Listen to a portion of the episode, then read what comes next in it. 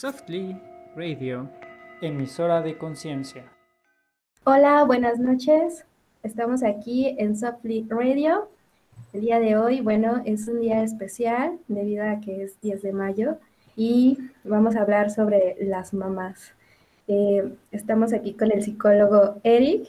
Y bueno, Eric, platícanos, ¿por dónde comenzamos? Hola, hola Itzel, buenas noches. Este, pues bueno, eh, híjole, pues hay tantos, hay tantos temas que, tenemos que ir hablando. Este, pero bueno, mira, eh, el tema del Día de las Madres, creo que este año ha sido un, un día como de mucha conmoción, ¿no? O sea, de alguna forma siento que este año es como un tanto más conmovido una por las por las madres que ya no están, Y por otro lado, eh, porque las que están, muy seguramente muchas pudieron estar como en riesgo de morir. Entonces, creo que al final de cuentas, este día, o sea, en, pues en este 2021, sí, sí ha marcado mucho una diferencia de, de cómo se venía viviendo en otros años, ¿no? Entonces, pues bueno, e, e, ese es uno de los factores. Este, otro de los factores es que eh, no sabemos pues a ciencia cierta cómo, cómo viven el Día de las Madres muchas personas, ¿no? O sea, mm, hay gente que, que, la puede vivir como desde una forma, pues no padre, ¿no? O sea, como quizá con mucho coraje, quizá como, como desde la injusticia o desde, desde pues, algún sentimiento eh, más, más negativo, porque pues muchas veces también puede pasar que pues que la relación entre madre e hija o entre madre e hijo pues no ha sido lo más adecuada, ¿no?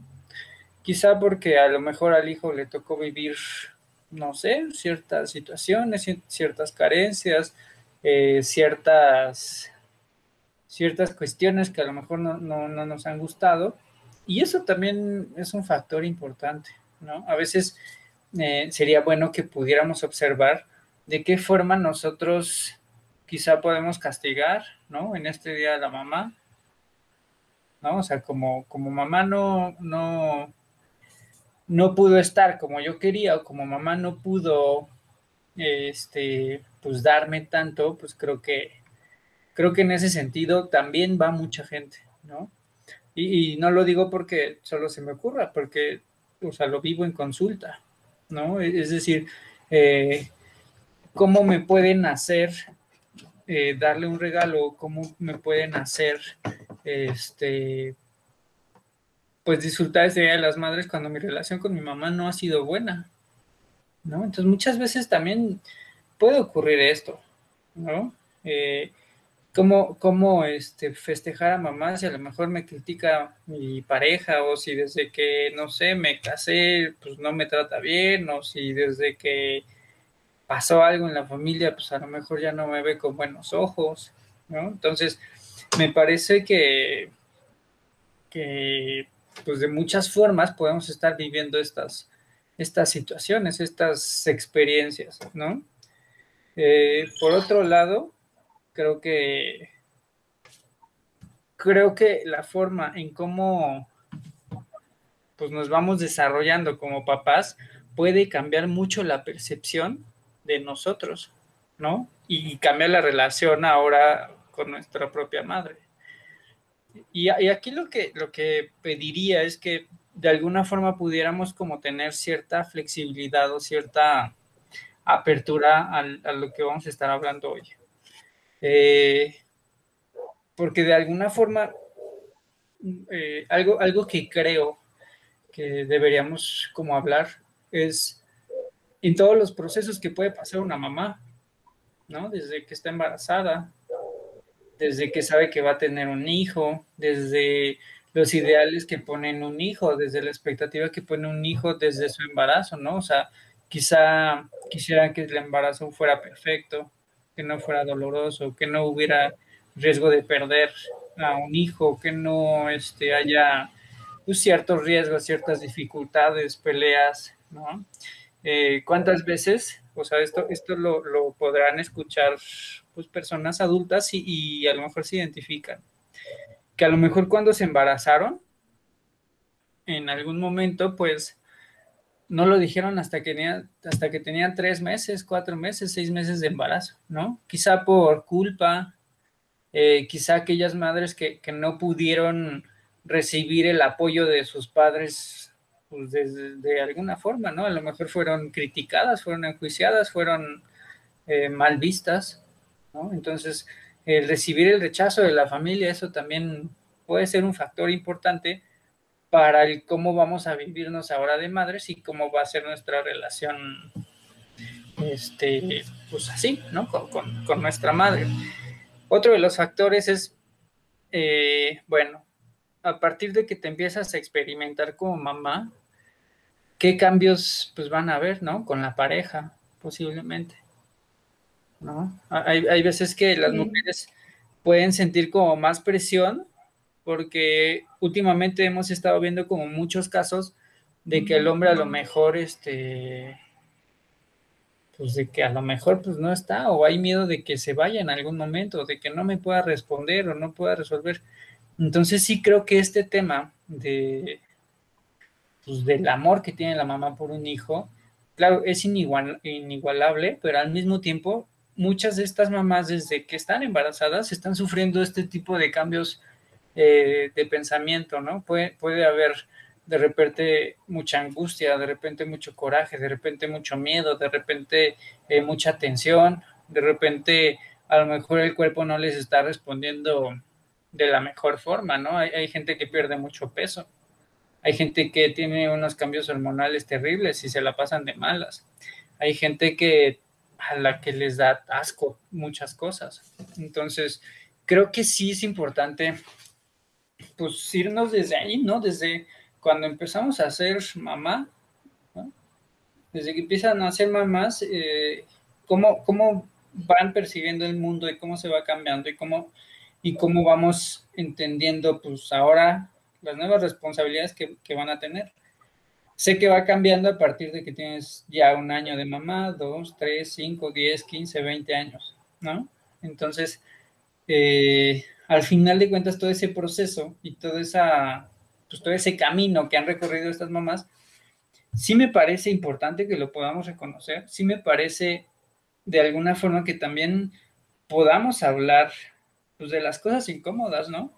O sea, hay, hay muchas veces que, que mamás pueden decir es que estoy harta de ser mamá, ¿no?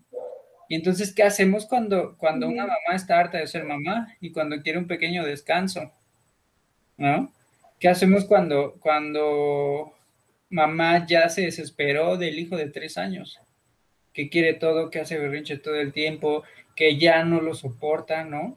Y me parece que puede ser sano esto, de reconocer que, pues quizá siento que no puedo, que a lo mejor siento que, que odio a mi hijo, o siento que, que, que no hay otra solución, o sea, que no, quizá no estoy entendiendo bien, este, pues qué es lo que tengo que hacer, ¿no? Y bueno, a partir de ahí se van a ir eh, pues, presentando diferentes cosas. Es que hay como, ahora sí que muchísimos temas de dónde abordar esta parte de la mamá, porque también, por ejemplo, ahorita pensé en las mamás que dieron en la adopción, las mamás que no quisieron tener a su hijo y que quizás en este momento sea un momento sensible, ¿no? De cuestionarse, mamás que abandonaron a los hijos con el padre. Eh, o sea, hay tantas situaciones que es, mucha tela, pero también eh, creo que parte de esta plática lo que dices es como encontrar quizás este punto en donde al final del día como mujer eres, cuando eres mamá, eres un ser humano y se equivoca y no, y también desde este, este otro lado de ser hijos, es, tendemos a juzgar, ¿no? A, castigar, a, que, pues como no, nos, eh, eh, a veces la sociedad en donde estamos nos generan un, una idea de cómo debe de ser mamá y, la realidad es que nadie tiene una mamá perfecta. O, o al menos yo no conozco a alguien, ¿no? fíjate. De, hecho, de hecho, me dio risa una amiga que, que ponía en su Facebook cómo ¿Qué le regalo a, esa persona que me cortó el cabello en forma de hongo, no? Que yo le dije, déjate cortar de nuevo así el cabello. Sí, o sea, justo, ¿dónde quedan todas esas percepciones de a lo mejor la mamá que, que, que soy o la mamá que tuve, ¿no? Que a lo mejor puedo ser una mamá que a lo mejor siente culpa porque en algún punto no supo valorar el crecimiento de los hijos, ¿no? A lo mejor eh, enfocándose en trabajar todo el tiempo no pudo valorar como pues, muchas cosas o no pudo estar, o sea, no, no porque no quiera, sino porque las circunstancias o las cosas no han permitido que puedan estar. Este, y, cómo enfrentan esa culpa, ¿no?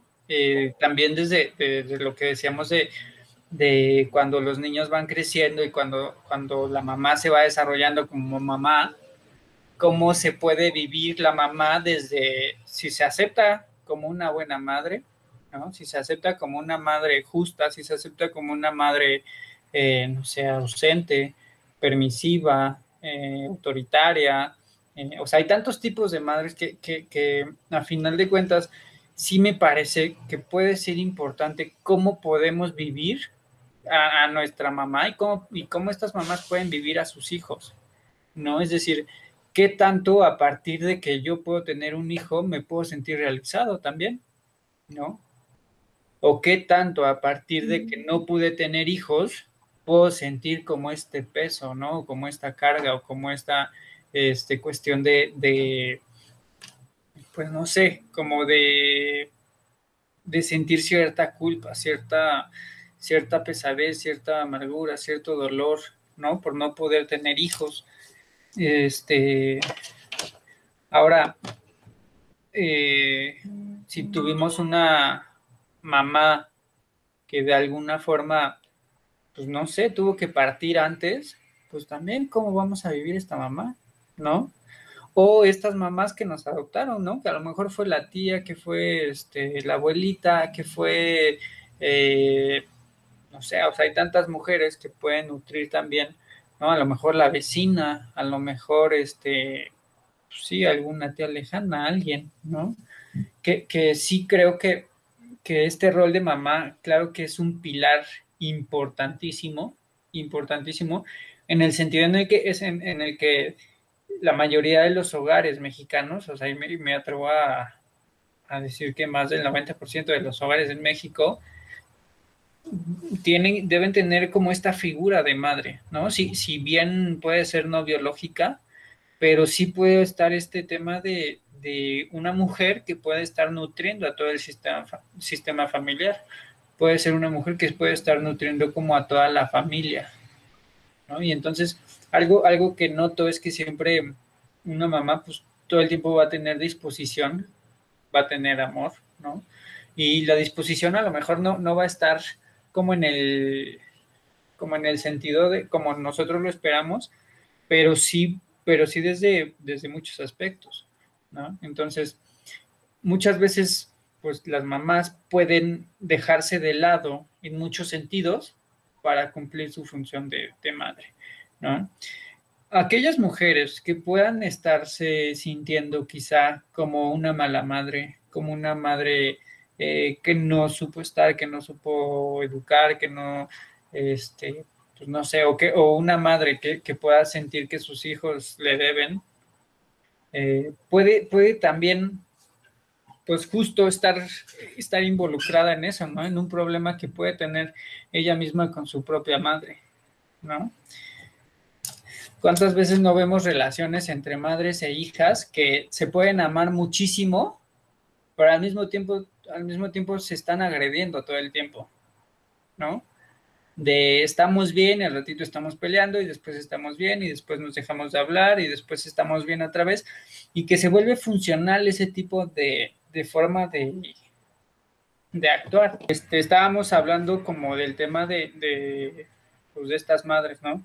Que pueden tener esta relación un tanto conflictiva, pero al mismo tiempo se llevan bien, pero al mismo tiempo este, pueden tener conflicto y se dejan de hablar y, y de repente están muy bien creo que a veces eh, se nos olvida que todo eso es funcional y que muchas veces por mucho enojo que nos pueda hacer sentir mamá, pues siempre ha estado, ¿no? O por lo menos en la mayoría de las ocasiones ha estado.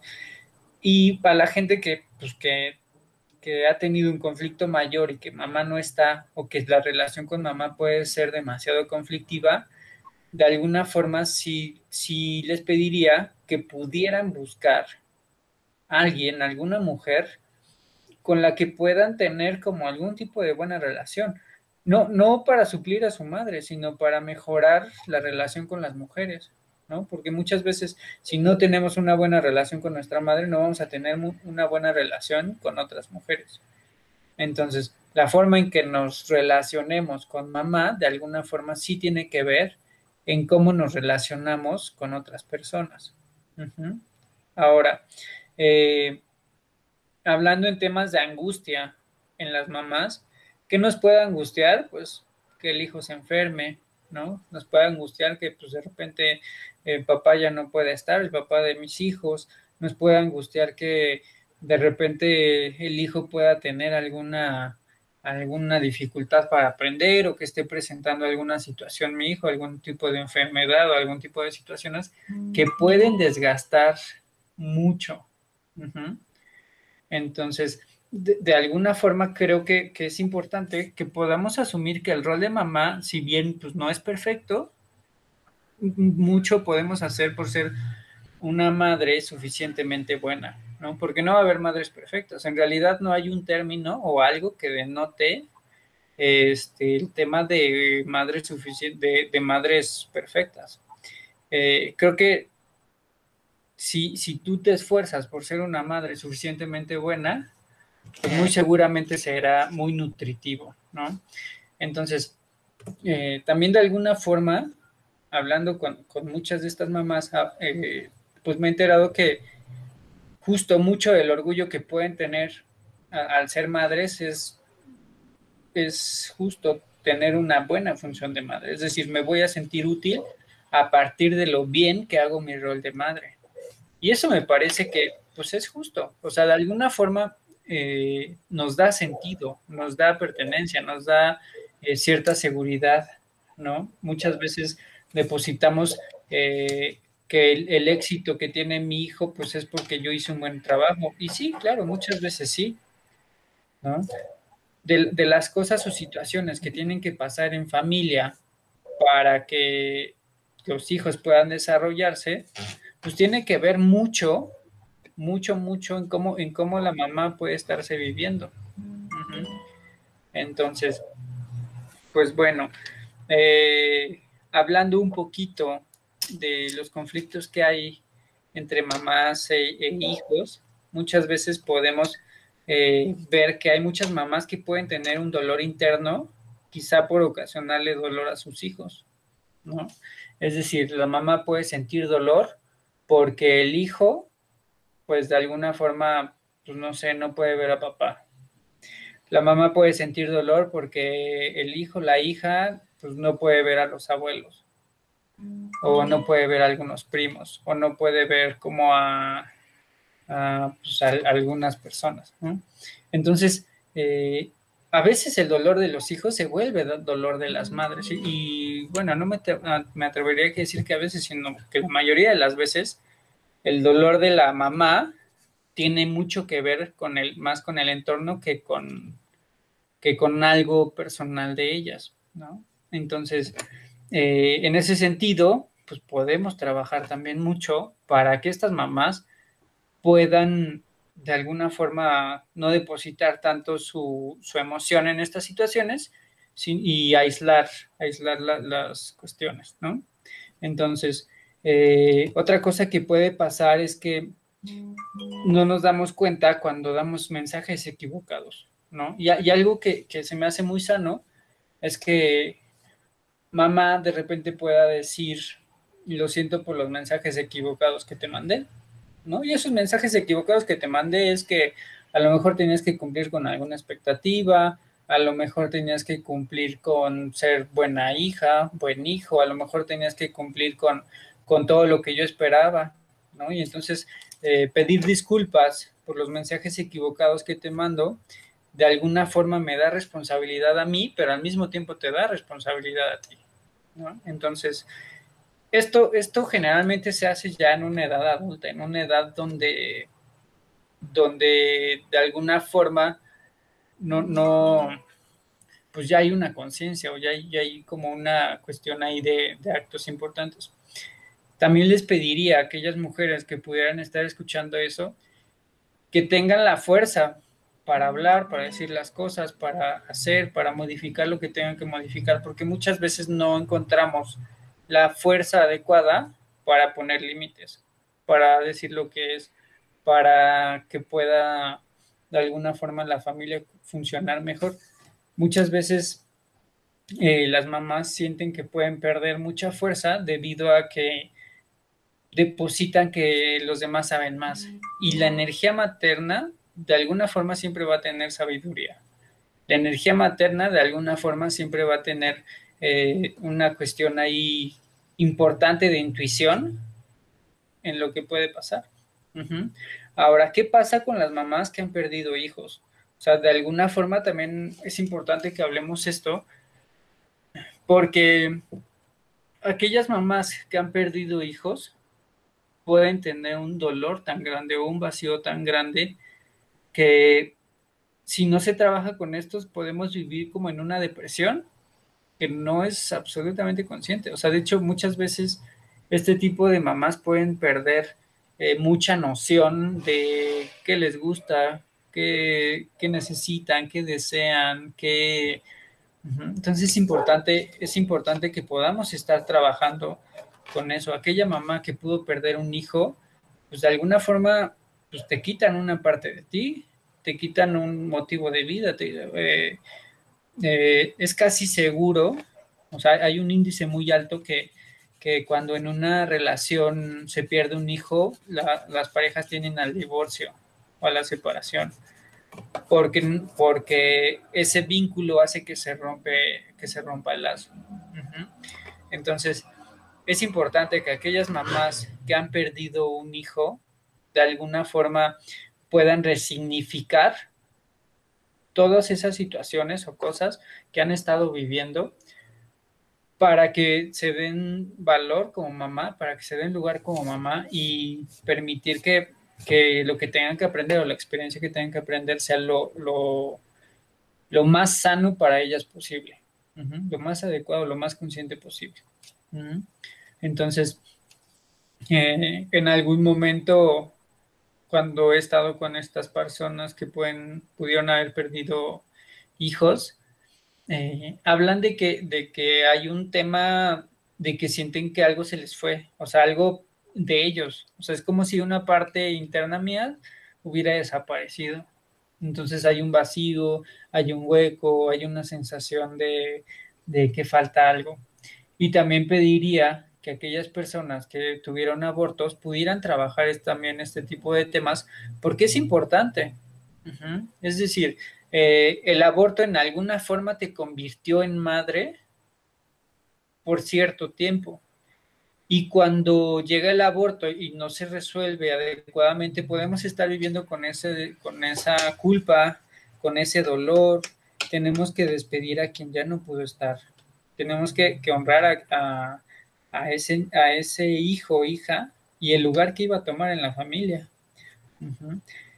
Entiendo que no para todos es importante y que no para todos tiene valor, sin embargo, a las mamás que, nos puedan estar escuchando y que puedan identificar que hubo un aborto, que a lo mejor pasó y entonces ahí quedó, sí, si empezamos como a, a reflexionar más sobre ese tema, es importante que, que identifiquen qué tanto puede doler, porque muy seguramente sí si hay algo que está doliendo y que, y que no nos está permitiendo, pues de alguna forma, tomar el lugar de, madre que nos toca, ¿no?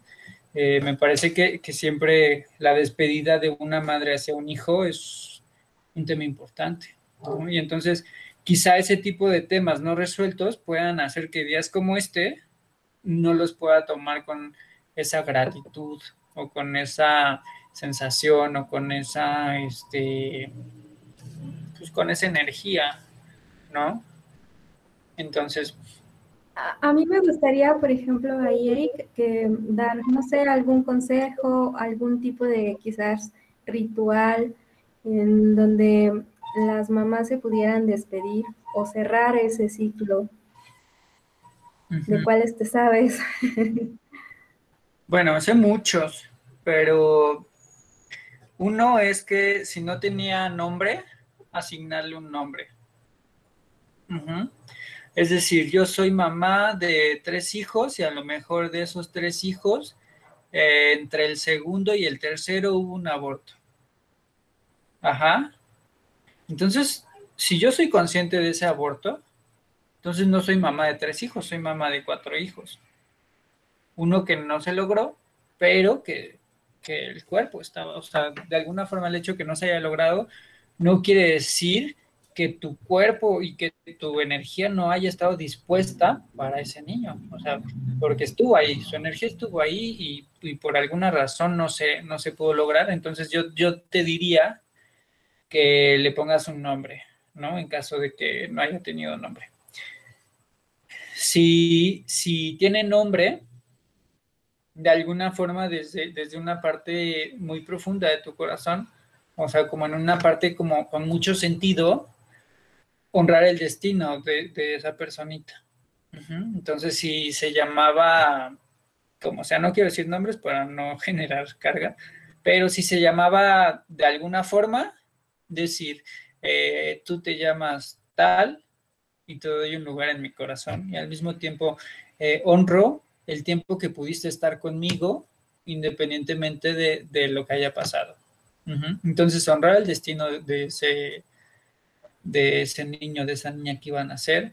Quizás si no sabías ni el sexo de, esa personita, sí sería importante que tú puedas percibir qué era. Y si no se te viene como algo a la mente, podemos, podemos ver la forma. Eh, al mismo tiempo, este, si tú decías escribirle una carta, ¿no? De, de mira, yo tenía muchos deseos, mucha expectativa, tenía ganas de hacer muchísimas cosas contigo, de crecer, de educarte, de, cuidarte. Hacer esta carta. Ajá. Y cada vez que te acuerdas de él, volver a leer la carta y honrar su destino y, darnos cuenta que el asumir que, no está con nosotros, de alguna forma, eh, nosotros lo podemos llevar lo podemos llevar, o sea, estamos honrando su destino, estamos honrando a la persona, independientemente de que algo más grande o algo que le podemos llamar destino, lo podemos llamar como, como sea, que así tuvo que ser. algo, algo así lo decidió, no sabemos. Ajá.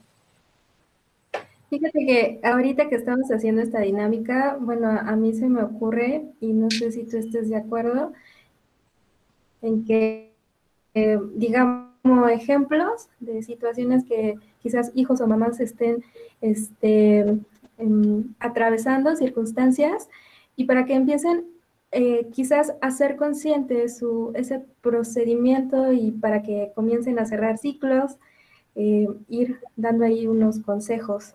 ¿Qué te parece, Eric? Sí, Sí, sí, sí, me, parece bien. Solo hay como, en qué estás visualizando para que yo pueda también aterrizarlo. Ok, por ejemplo, ahorita, bueno, acabamos de hablar de las mamás que han perdido, ¿no? Que han tenido un aborto. Ahora, mm, las mamás que están peleados con sus hijos, que los odian y no los quieren ver.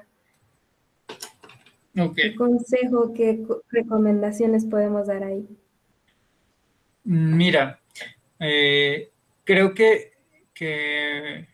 la cuestión que tengan en este momento, o sea, si estás enojado con tu mamá, si tu mamá está enojada contigo, eh, si tu relación con tu mamá a lo mejor nunca ha sido estable, si a lo mejor tu relación con tu mamá es un tanto eh, ambivalente, ambivalente es como de repente puedes estar muy bien y de repente del chongo, si a lo mejor este te notas que juzgas mucho a tu mamá porque no toma buenas decisiones, porque lo hace todo mal, porque, ¿no? O al revés, o que tu mamá puede estarte juzgando mucho por todo lo que haces, por todo lo que dices, por, por cómo eres. De, de alguna forma, el, el consejo que, que, daría es, toma lo bueno de tu mamá. Es decir, solo quédate con lo bueno, solo con lo que te nutra. Hay una etapa en el crecimiento en el cual eh, los niños, el niño, la niña, deja de querer el pecho y lo empieza a rechazar. O sea, como que ya no le gusta, como que lo empieza a rechazar, como que lo empieza a dejar. Y eso tiene que ver porque ya no necesita estar tan pegado a mamá. Es decir, ya estoy creciendo, ya me estoy separando, ya, ya está habiendo una individuación. Y entonces en esta individuación que yo estoy teniendo, en esta parte individual en la que ya me puedo estar viviendo, puedo tomar mi cierta libertad, aunque sé que, aunque sabemos que, que el niño necesita de mamá. ¿no? De alguna forma también diría que hagamos lo mismo desde una parte adulta y desde una parte más consciente. Es decir, todo aquello de mamá que no me sirva, pues no lo tomo, pero al mismo tiempo no lo juzgo. Todo aquello de mamá que no le gusta de mí, pues también, ¿no? O sea, como, como hacer un ejercicio de, de, ok, mamá, está bien si me juzgas por las decisiones que yo tomo, sin embargo, una parte mía que es adulta necesita hacerlo así. Ajá. Muchas veces se pueden enojar las mamás, pueden castigar, pueden hacer X o Y cosas, ¿no? Pero es importante que desde nuestra parte racional y desde nuestra parte adulta podamos entender que esto es necesario, porque podemos juzgar a mamá de todo lo que nos juzga, de todo, lo que nos critica, pero si no tomamos una acción nosotros sobre eso, no va a cambiar. Al mismo tiempo, eh, si nosotros nos ponemos como víctimas de las agresiones que nos manda mamá, también no estamos en una parte adulta y en donde estamos dejando que todo aquello que, que, nos dice nos afecte de una manera fuerte. Entonces, e, ese es el consejo que daría, solo toma lo que necesites, porque al final de cuentas el amor es así, solo vas a tomar lo que necesites. Ahora, por otro lado, creo, creo que también es importante que si mi relación con mi mamá o, o mi mamá veo que tiene como relaciones como muy conflictivas con la gente, o también honrar eso, ¿no? O sea, es decir, si yo entiendo que mi mamá de alguna forma es conflictiva, pues asumiré que hay algo por lo cual es funcional así ella. Quizá en este momento no estamos viendo cuál es el beneficio de su comportamiento o de su berrinche o de sus gritos o de que nada, nada le parezca o de que tenga ciertas acciones o de que tenga eh, ciertas este, ciertos aspectos. Ajá, entonces es importante que podamos eh, justamente hacer como este tema de, ok, identifico que mi mamá es de cierta forma y desde esa línea yo modifico y respeto las formas en las que ella quiera agredir o sentirse agredida. Ajá. Todo el tiempo es ubicar que el otro es sabio y que, y que sepa o no sepa el porqué de lo que hace vamos a dejar que eso sea funcional para el otro. Así sea autodestructivo. Ajá. Ahora, el otro, otro ejemplo, si mi mamá me dio en adopción. ¿Qué, ejemplo, qué consejo puedo dar? Mira, creo que sí, creo que sí, de alguna forma fui adoptado, podemos ya tener de base un tema de rechazo.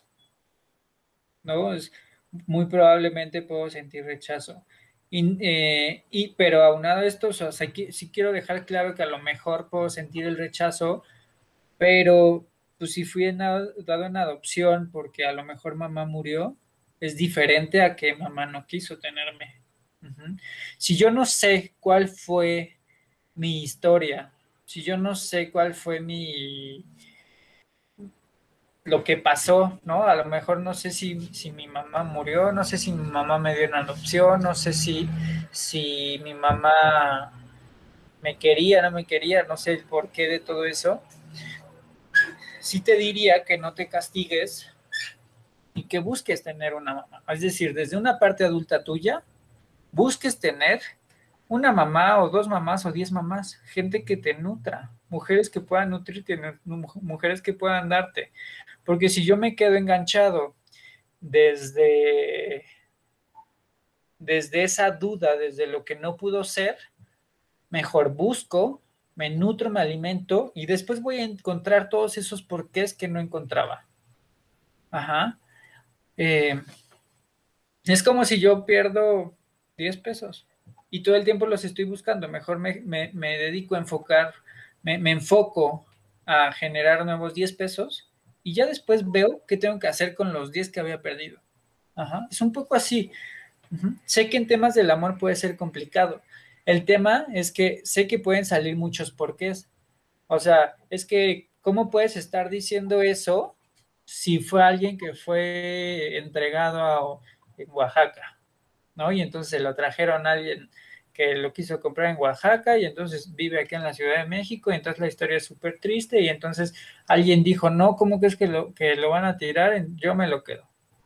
Sí, probablemente, pero, pero algo que puede ser un hecho es que probablemente pueden estar mejor en la situación que están actualmente que quizá como hubiera sido antes. Ajá. El tema es cómo vamos trabajando y cómo podemos pensar mejor acerca de las situaciones. Ahora, si no queremos pensar mejor, también es válido. ese enojo nos va a dar fuerza para seguir adelante. Esa, esa, esa frustración, esa energía que estamos sacando desde el enojo, desde la traición, desde el rechazo, desde la angustia, nos va a servir para salir adelante. O sea, me va a dar fuerza para seguir. Eh, es como decían, ¿quién crees que sea mejor? ¿Alguien que le dieron todo en la vida y entonces le dieron una supereducación o le dieron todo? A alguien que no tuvo absolutamente nada, ni papás, o sea, que tuvo que vivir todas las creencias. Muy seguramente va a ser más apto y se va a poder adaptar mejor quien no tuvo. Digo, quizá pueda estar actuando desde el miedo, probablemente. Ajá pero va a tener muchas más herramientas a las que ya vivió, a las que se tuvo que enfrentar y que va a poder solucionar mejor. Se va a poder adaptar mejor al, cambio, ¿no?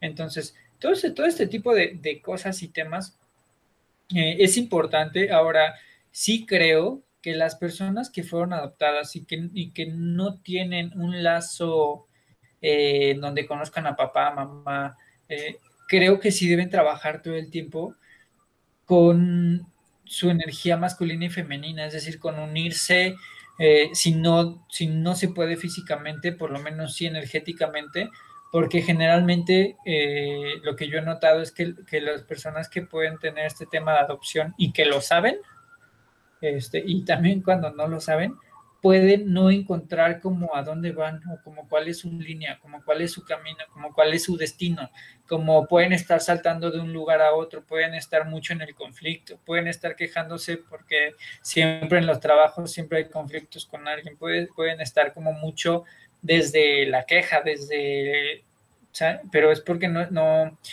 no han encontrado como, pues si no sé de dónde vengo, no sé a dónde voy.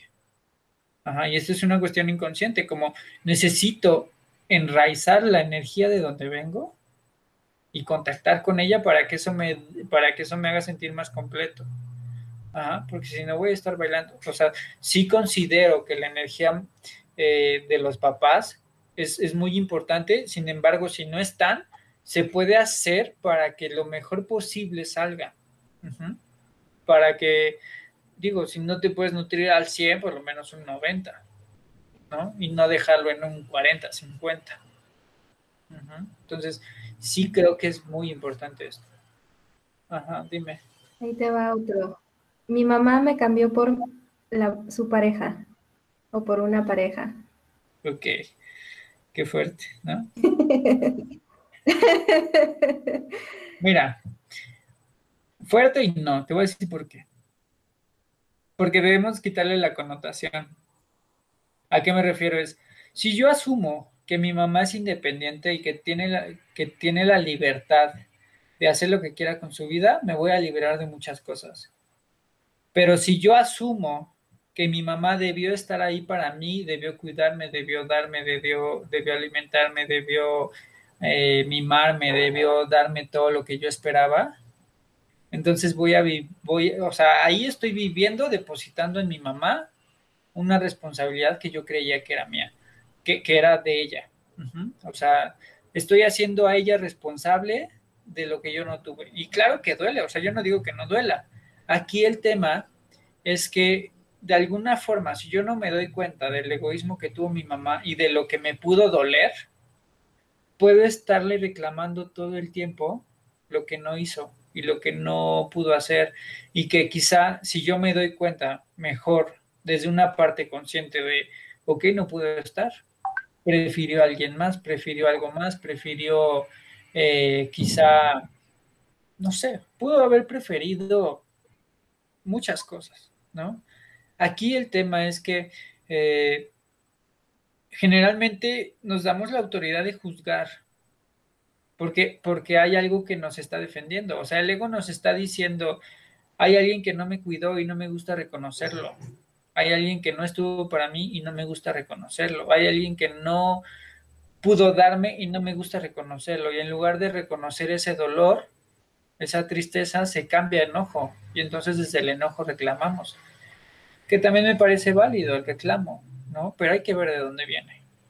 Generalmente detrás del enojo hay mucha tristeza. Detrás de una persona muy enojada hay mucha tristeza. Que no se puede reconocer. dime. No, termina y, ya ahí te viento otro ahorita. sí, o sea, detrás de, ese enojo que no se puede reconocer, después, detrás de esa tristeza, perdón, eh, hay, y, o sea, lo que viene a cubrir esa tristeza es el enojo. Entonces, ahora ya lo saben, las, personas que se la viven enojadas pueden estar tristes, pueden estar sintiendo que el mundo es injusto, que el mundo no les ha dado lo que necesitan, que las cosas no son como ellos quieren o como quisieran, ¿no? Y, y por supuesto que nos da mucha tristeza tener que nosotros luchar de más, ¿no? O sea, de alguna forma, claro que nos va a dar coraje que a los otros sí les dieron y a mí no, que a los otros sí pudieron darles y a mí no, que, que al otro, eh, o sea, de alguna forma vernos como en este mundo tan disparejo, ¿no? En donde, oye, él, él sí tiene una mamá que sí le manda sándwich, a mí no, ¿no? Él sí tiene, o ella sí, sí tiene una mamá que la cuida y entonces que la acepta como hija y entonces eh, que se llevan también como madre e hija y pues yo no puedo con mi mamá, ¿no? O sea, mi mamá es posiblemente difícil, y aquí el tema es justo eso, o sea, es irnos adaptando, irnos viendo qué hay detrás de cada situación, ¿no? Bueno, ¿cuál es la otra? Ahí te tío. Eh, ahora todo lo contrario, mi mamá me sobreprotege demasiado. Ok. Cuando, cuando hay una mamá sobreprotectora, posiblemente pueda ser una mamá con miedo. ¿Sí?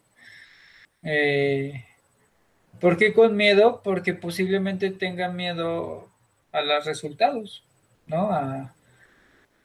hay muchos resultados, ¿no? Puede ser a que se vaya, puede ser a que le pase algo, puede ser a que siento que mi hijo no es capaz o mi hija no es capaz, siento que eh, todo es tan vulnerable que entonces tengo que dar una protección mayor, siento que que si no lo hago, entonces también estoy fallando como madre. Siento que si no cuido, si no estoy ahí, algo muy grave o muy terrible va a pasar, ¿no?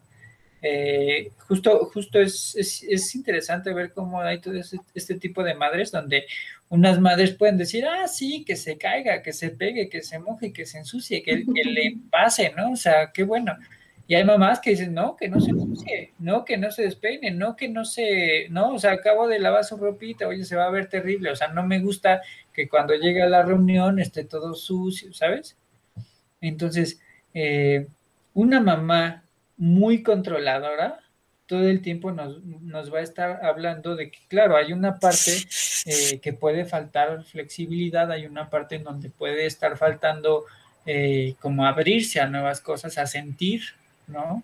Eh, porque entonces si no quiero sentir dolor, si no quiero sentir este pena, ¿no? Que me vean a mi hijo así, o sea, justo cómo depositamos en el hijo todas aquellas cuestiones que nosotros no podemos ver, ¿no? Entonces mi hijo se va a ensuciar y entonces voy a sentir la que, que la que está sucia soy yo, ¿no? Mi hijo hace una grosería y entonces pareciera que la que soy grosera soy yo, ¿no? Mi hijo, este, no sé, no, no ha crecido bien o no todavía no habla y entonces puedo sentir como temas de, de la que puede sentirse culpable de su educación soy yo, cuando a lo mejor es un tema del niño meramente, ¿no?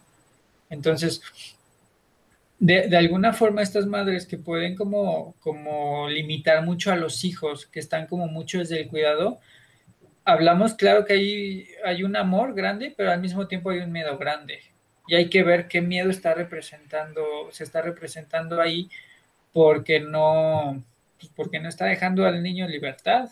Y entonces cuando se vuelven grandes, se vuelven niños también muy controladores y muy incomprensivos de que todo debería ser como yo quiero, ¿no? O todo debería pasar tal cual como me dijeron que iba a pasar, como si esa fuera una verdad absoluta. ¿no? Por, por eso choca tanto como el tema de la ciencia con el tema de, de las artes, por ejemplo, ¿no? Eh, un, niño artístico va a estar siempre en movimiento, va a estar, o una madre que permite que el hijo se exprese y haga y mueva y diga y cante y dibuje y todo, este, claro que va a estar mucho más desarrollado, más hábil en muchos sentidos que a lo mejor una mamá que, que le compra el juego específico para jugar eso, ¿no? Y entonces ahí limita ahí limita el, desarrollo porque a lo mejor dice, no, es que esto nada más es para esto, no puedes utilizarlo como carrito, no puedes utilizarlo como otra cosa, ¿no? Y entonces ahí limitamos, ¿no? Eh, las mamás que, que, que, tienen mucho este tema, hay que tener cuidado de, de qué tanto no están permitiendo pues esta expresión en los hijos, ¿no? Entonces, la, la sobreprotección me parece que, que no es tan necesario. O sea, creo que sí protección, pero no una, cuestión exagerada. Creo que lo mejor que podemos hacer es que el hijo se exprese, que el hijo se equivoque, que el hijo pues, vaya, o sea, que el mismo hijo nos vaya diciendo qué necesita, porque su crecimiento nos, lo va a ir marcando. El, el tema aquí es tener ojos para identificar qué necesita. el tema aquí es tener ojos para entonces, ok, mi hijo veo que ya está empezando a brincar y a saltar, ¿qué hago con eso? En lugar de sentarlo y decirle que ya, que ya se esté quieto, ¿no? Eh, mi hijo está teniendo dificultad para aprender, para hacer tarea, para algo, ¿qué me está diciendo eso? ¿No? A lo mejor no estoy entendiendo cómo es su forma de aprender. A lo mejor es un niño kinestésico, a lo mejor es un niño visual, a lo mejor es un niño auditivo, a lo mejor es un niño este, que si tiene muchos estímulos alrededor, pues no alarma, o sea, tiene que, a lo mejor es un niño que está centrado, a lo mejor es un niño que escuchando música puede concentrarse bien, ¿no? Entonces, eh, de alguna forma es importante que la mamá tenga esta habilidad de adaptarse a cómo crece el niño y cómo, y cómo va entendiendo el mundo el niño, ¿no? Entonces, bueno, eh, ¿cuál otra pregunta tienes? Otra, este, híjole, es que no sé si ser ruda o ser suave, porque sé que hay muchos ejemplos. Uh, tú dime, ¿ruda o suave? Ruda, ruda. La ruda, la ruda. Ruda, híjole. No sé por qué, pero se me vino en la cabeza de, de mi mamá me prostituye. A ver, otra vez, ¿cómo? Mi mamá me prostituye. Ok. Mira, eh, dentro del, tema de la psicoterapia corporal, hay muchas lecturas acerca de estas madres eh, malvadas, ¿no? madres destructivas.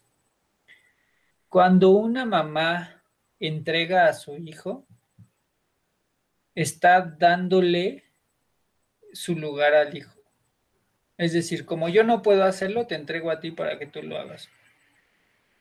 Como yo no puedo ver a tu papá, mejor tú vete con él. Como yo no puedo estar con la familia de tu papá, pues mejor vete tú con él. Como yo no puedo este, hacer esto, hazlo tú. Oye, hijo, es que yo no sé hacer este, ese, ese papeleo, hazlo tú. Oye, hijo, es que yo no puedo, hazlo tú. Eh, si, si bien sabemos que el tema de, hablar de, pues de prostitución tiene que ver con un tema más sexual, pero de alguna forma no nos damos cuenta cómo la misma mamá puede utilizar a la hija en una forma en cómo me representa. Ajá, lo que decíamos, que tanto la mamá puede usar a las hijas para que las, para que las hijas representen el estatus de mamá o que también se ve mamá, ¿no? Entonces, eh, hay lecturas muy fuertes, muy interesantes, que la verdad es que no me gustaría compartir aquí más, porque, porque para entenderlo necesitamos haber leído y entendido el tema. O sea, porque si yo lo dijera, podrían juzgarme. y no es que no quiera que me juzguen, sino más bien es que yo quisiera que me entendieran a qué quiero llegar, o sea, cuál es el objetivo, ¿no? Porque tiene que ver con biología, o sea, tiene que ver con, con en algún momento hablábamos de, de, de, si hay una manada de leones y entonces llega el nuevo león, ¿qué le hace a los leoncitos del león anterior? Los mata. Porque ese nuevo león quiere tener sus propios hijos y no va a cuidar hijos ajenos. Ah, entonces, tiene que ver con lecturas así, como desde la filosofía, cómo nosotros podemos ser este, destructivos, ¿no? Con, si yo tengo una pareja, que esta pareja ya tiene hijos, ¿de qué forma yo voy a agredir a sus hijos, consciente o inconscientemente? ¿No? ¿De qué forma la mamá puede agredir a los hijos del marido? ¿De qué forma el marido puede agredir a los hijos de esta mamá? ¿No? Estos hijos que no son tuyos. En ocasiones hay muy buena aceptación, pero en muchas otras el tema de, la posesión tiene, tiene, mucho que ver, ¿no? Y, ahí es donde se dan estos mensajes, este, porque sabemos que hay casos donde el padrastro pudo abusar de la hija, ¿sí? Sabemos que el padrastro pudo. Entonces, en ese tipo de cosas hay lecturas muy interesantes que necesitamos apertura para querer entender de qué va ¿sí? Porque, porque estoy seguro que, lo que yo pueda decir puede causar mucha controversia. Y no es que esté a favor o en contra, no, no, no. Sin embargo, o sea, lo que yo pretendo es analizarlo, no para juzgar a bien o a mal, sino es analizar, ¿no? Y a partir de la, de la naturaleza en, en muchas otras especies, ver cómo se asemeja también en nosotros mismos, ¿no? Entonces, desde esa línea, claro que hay un tema en donde la mamá puede ofrecer a la hija, porque a lo mejor la mamá no tiene la fuerza. Y, no, no, no hablo de sexualmente, lo hablo en muchos sentidos, ¿no? De, de mi hija es más inteligente que yo, entonces mi hija lo hace. Mi hija va a hacer lo que yo no pude hacer. Mi hija va a llegar hasta donde yo pueda llegar. Mi hija, este, eh, ella sí puede. Ajá ella sí sabe, yo no. Entonces, ¿qué tanto podemos utilizar a los hijos como, como una extensión de nosotros? Y, que creo que, no hemos como abordado mucho el tema, o sea, como a nivel general, porque no sé si no lo queremos ver o todavía no tenemos la conciencia para verlo. Ajá, hay como un tema interesante ahí que debatir.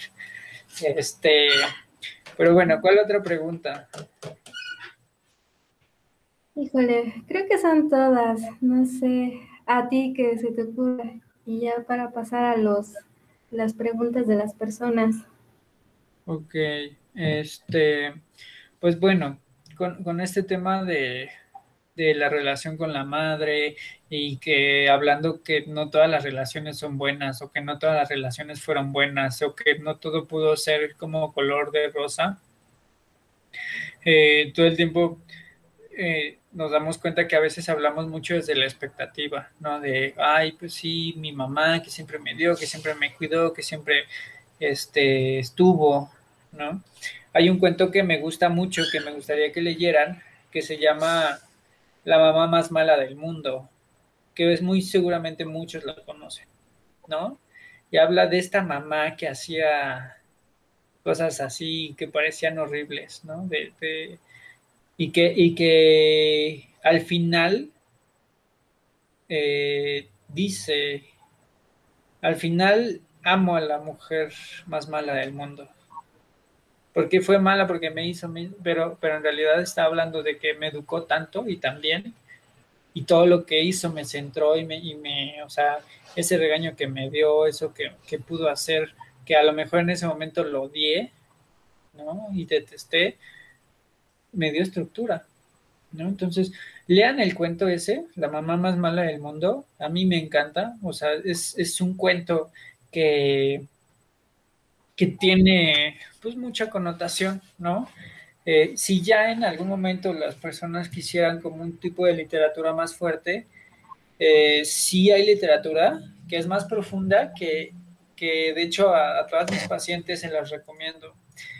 Eh, ahorita no voy a decir el título del libro, pero es un libro que habla, que es hecho para mujeres específicamente y que habla de cuentos ¿no? Hay muchos cuentos en ese, en ese libro, es un libro por eso. Este, trae muchísimos cuentos y que hacen el, el, análisis psicológico de esos cuentos y qué simboliza en la mujer, ¿no? Eh, habla, o sea, te voy a hablar como, como de rápido de algunas cosas. Habla de, a veces de la, de la parte doble de una mujer, la parte infantil y la parte adulta, ¿no? ¿Qué, contiene la parte infantil? Pues a lo mejor la, parte infantil contiene sueños, ilusiones, este, anhelos, eh, el deseo del amor puro, este, y a lo mejor la, y la parte alta habla del erotismo, de una sexualidad, de un hambre, de un este, de una agresividad, de un este, pues de esta, de una mujer este, eh, como muy carnívora, una mujer como muy este, pues muy, pues muy fuerte, ¿no? Entonces, este tipo de cuentos eh, no me atrevo a recomendarlo aquí porque para leer ese tipo de cuentos necesitas tener ya cierto acercamiento a esto, ¿no? Porque, o sea, porque inclusive, o sea, a mí me pasa y a mis pacientes les pasa de que estás leyendo un cuento y de repente se te olvida leerlo, se te olvida en qué página te quedaste, eh, o estás leyendo y no entiendes, y es porque esos cuentos necesitan mucho análisis. Es decir, el cuento que te toca leer, eh, de repente estás leyendo y de repente dices, no entiendo. Y vuelves a leer y empiezas todo y, continúas sin entender. Entonces no es, no es como un libro que sea como de, de, ah, sí, ya leíste este, estuvo bueno. No, este es un libro que te va a mover cosas internas y que, y que para eso es. Entonces, este, lean La mamá más mala del mundo. Si alguien quisiera el título de este libro y dice, ok, yo, yo quiero saber de qué hablas, se los podemos mandar por mensaje, pero pues ya, o sea, ya es como, porque lo están pidiendo, ¿no? Pero así de, pues ahorita no, no lo voy a decir, ¿vale? Este, pues, Ajá, dime, las preguntas de los personas tienes? Pues ahorita solo tenemos una y pregunta, ¿cómo se modifican los sentimientos? ¿Cómo se modifican los sentimientos? Como en las mamás, o sea, en el tema de las mamás, supongo, ¿no? Mm, solo así dice, no, no pone el contexto. Ok, este, pues es que, es que pues hay mucho como de dónde abordar. Ahí lo, lo, voy, a, lo voy a abordar desde el tema de, hoy, que es de, las mamás. Eh, a veces las mamás pueden tener heridas muy grandes por los hijos y eso es importante también que lo hablemos. Eh, cuando una mamá puede tener una herida muy importante de, de un hijo,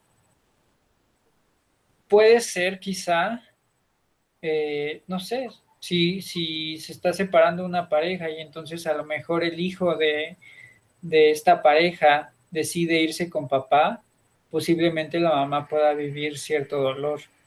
Eh, si, no sé, si, si a lo mejor eh, yo como mamá dejé mucho tiempo a mi hijo con, con, mi hijo, mi hija, con los abuelos, y de repente mi hijo, mi hija decide vivir con los abuelos, pues también puedo estar viviendo mucho este, este cambio, ¿no? De emociones, que es importante que se trabaje, o sea, desde, desde el tema, desde el tema de, de que estoy sintiendo como mamá y desde el tema en el, en el que está pasando con mi hijo, por qué prefiere a alguien más que a mí, ¿no? Y también eh, muchas veces desde la parte adolescente, ¿no? ¿Cuántos conflictos no hay con mamá? En donde hay un tema de, de amor, odio, amor, odio, amor, odio, ¿no? En donde se pueden llevar muy bien o se pueden llevar muy mal y gritarse horrible, ¿no? Donde los dos se llevan a sacar una parte muy oscura de ellos.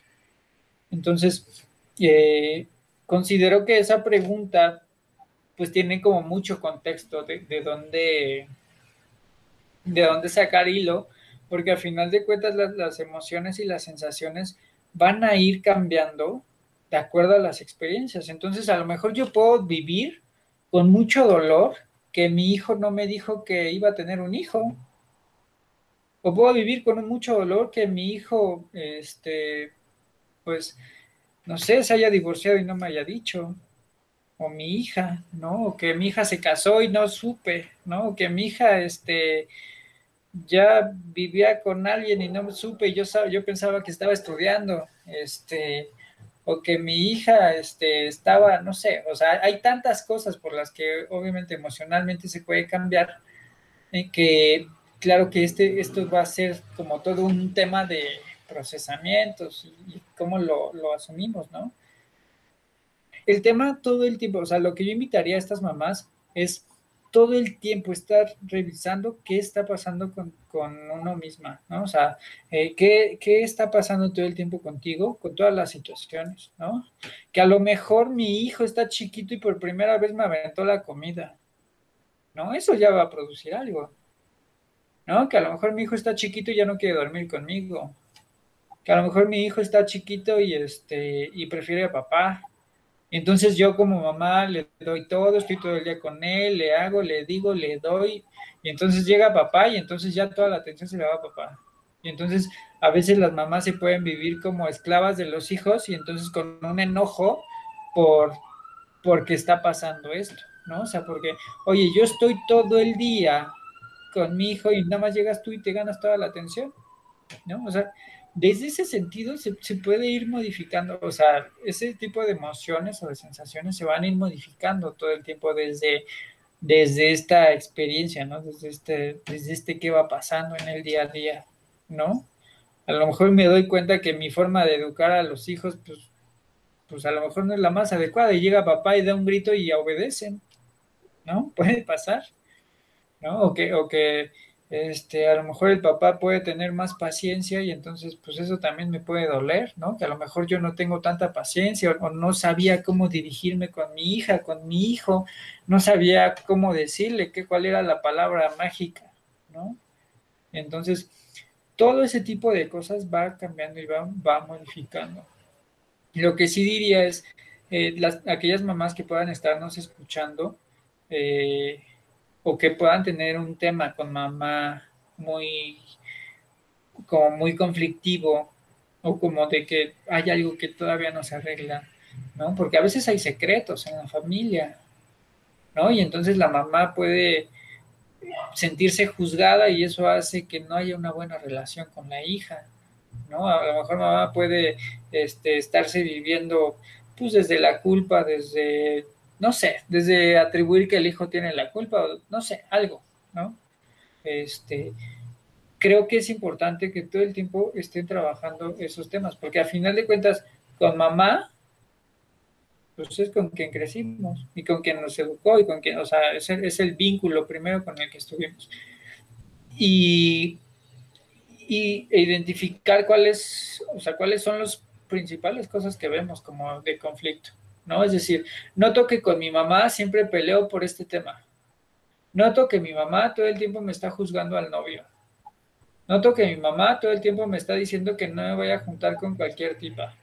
Noto que mi mamá me, este, me, todo el tiempo se preocupa por qué voy a trabajar, qué voy a hacer. Qué, noto que mi mamá, este, me dice que, que me cuide mucho, pero es porque lo que no quiere es que tenga relaciones con cualquiera. Noto que mi mamá me dice que, este, que ya estoy engordando y eso me choca. ¿no? Mi mamá me dice que esa playera se me ve fea. Mi mamá se siente con la autoridad de decirme, este, qué tengo que hacer, cómo hacer, ¿no? Mi mamá me dice quién es un buen novio o quién no es un buen novio, con quién debo salir, Todo ese tipo de cosas que, debemos ir observando y que al final de cuentas sí considero que es importante que podamos eh, ir aterrizando, ¿no? Este, pero bueno, no sé cuánto tiempo llevamos. Este, me gustaría. Ya, ya se terminó. Y nos pueden ayudar a compartir esto. Si hubo algo que escucharon que fue importante para ti, que, algo te gustó. Eh, creo que hay mucha gente que puede estar también eh, esperando como estos mensajes, ¿no? Eh, y, y, aquí quiero hacer una dinámica. si hubo una frase o algo que te gustó, comparte y pone esa frase. Ajá, o sea, ponla en el título de tu publicación. Me gustaría, me gustaría llegar a mucha gente. Creo que hay mucha gente que no puede pagar una consulta. Hay mucha gente que no, no tiene el tiempo, no tiene el dinero, no tiene o, no están tan cerca de, uno y no, y no pueden. Eh, y me gustaría que, que pudiera llegar, o sea, algo de lo que yo pueda decir o de lo que podamos decir aquí en este, este eh, en este, en este programa pueda llegar a mucha gente, ¿no? Eh, lo digo para que podamos llegar como a más gente que lo pueda necesitar. Este, y pues bueno, muchas gracias, Itzel. Me, gustó mucho la, la plática de hoy. Hablamos, hablamos mucho, duro y tendido. Este, gracias. Sé, que, sé que hoy te esforzaste mucho, estás muy cansada, vienes regresando de un viaje, pero tu empresa está creciendo y eso me da mucho gusto. Entonces, gracias. Este, por favor, compartan, amigos. Y pues bueno, nos pueden escuchar en Spotify, YouTube, este, acá en Facebook. Y pues bueno, gracias. Nos vemos pronto, chicos, y síganos. Déjenos sus comentarios. Bye. Bye. Softly Radio, emisora de conciencia.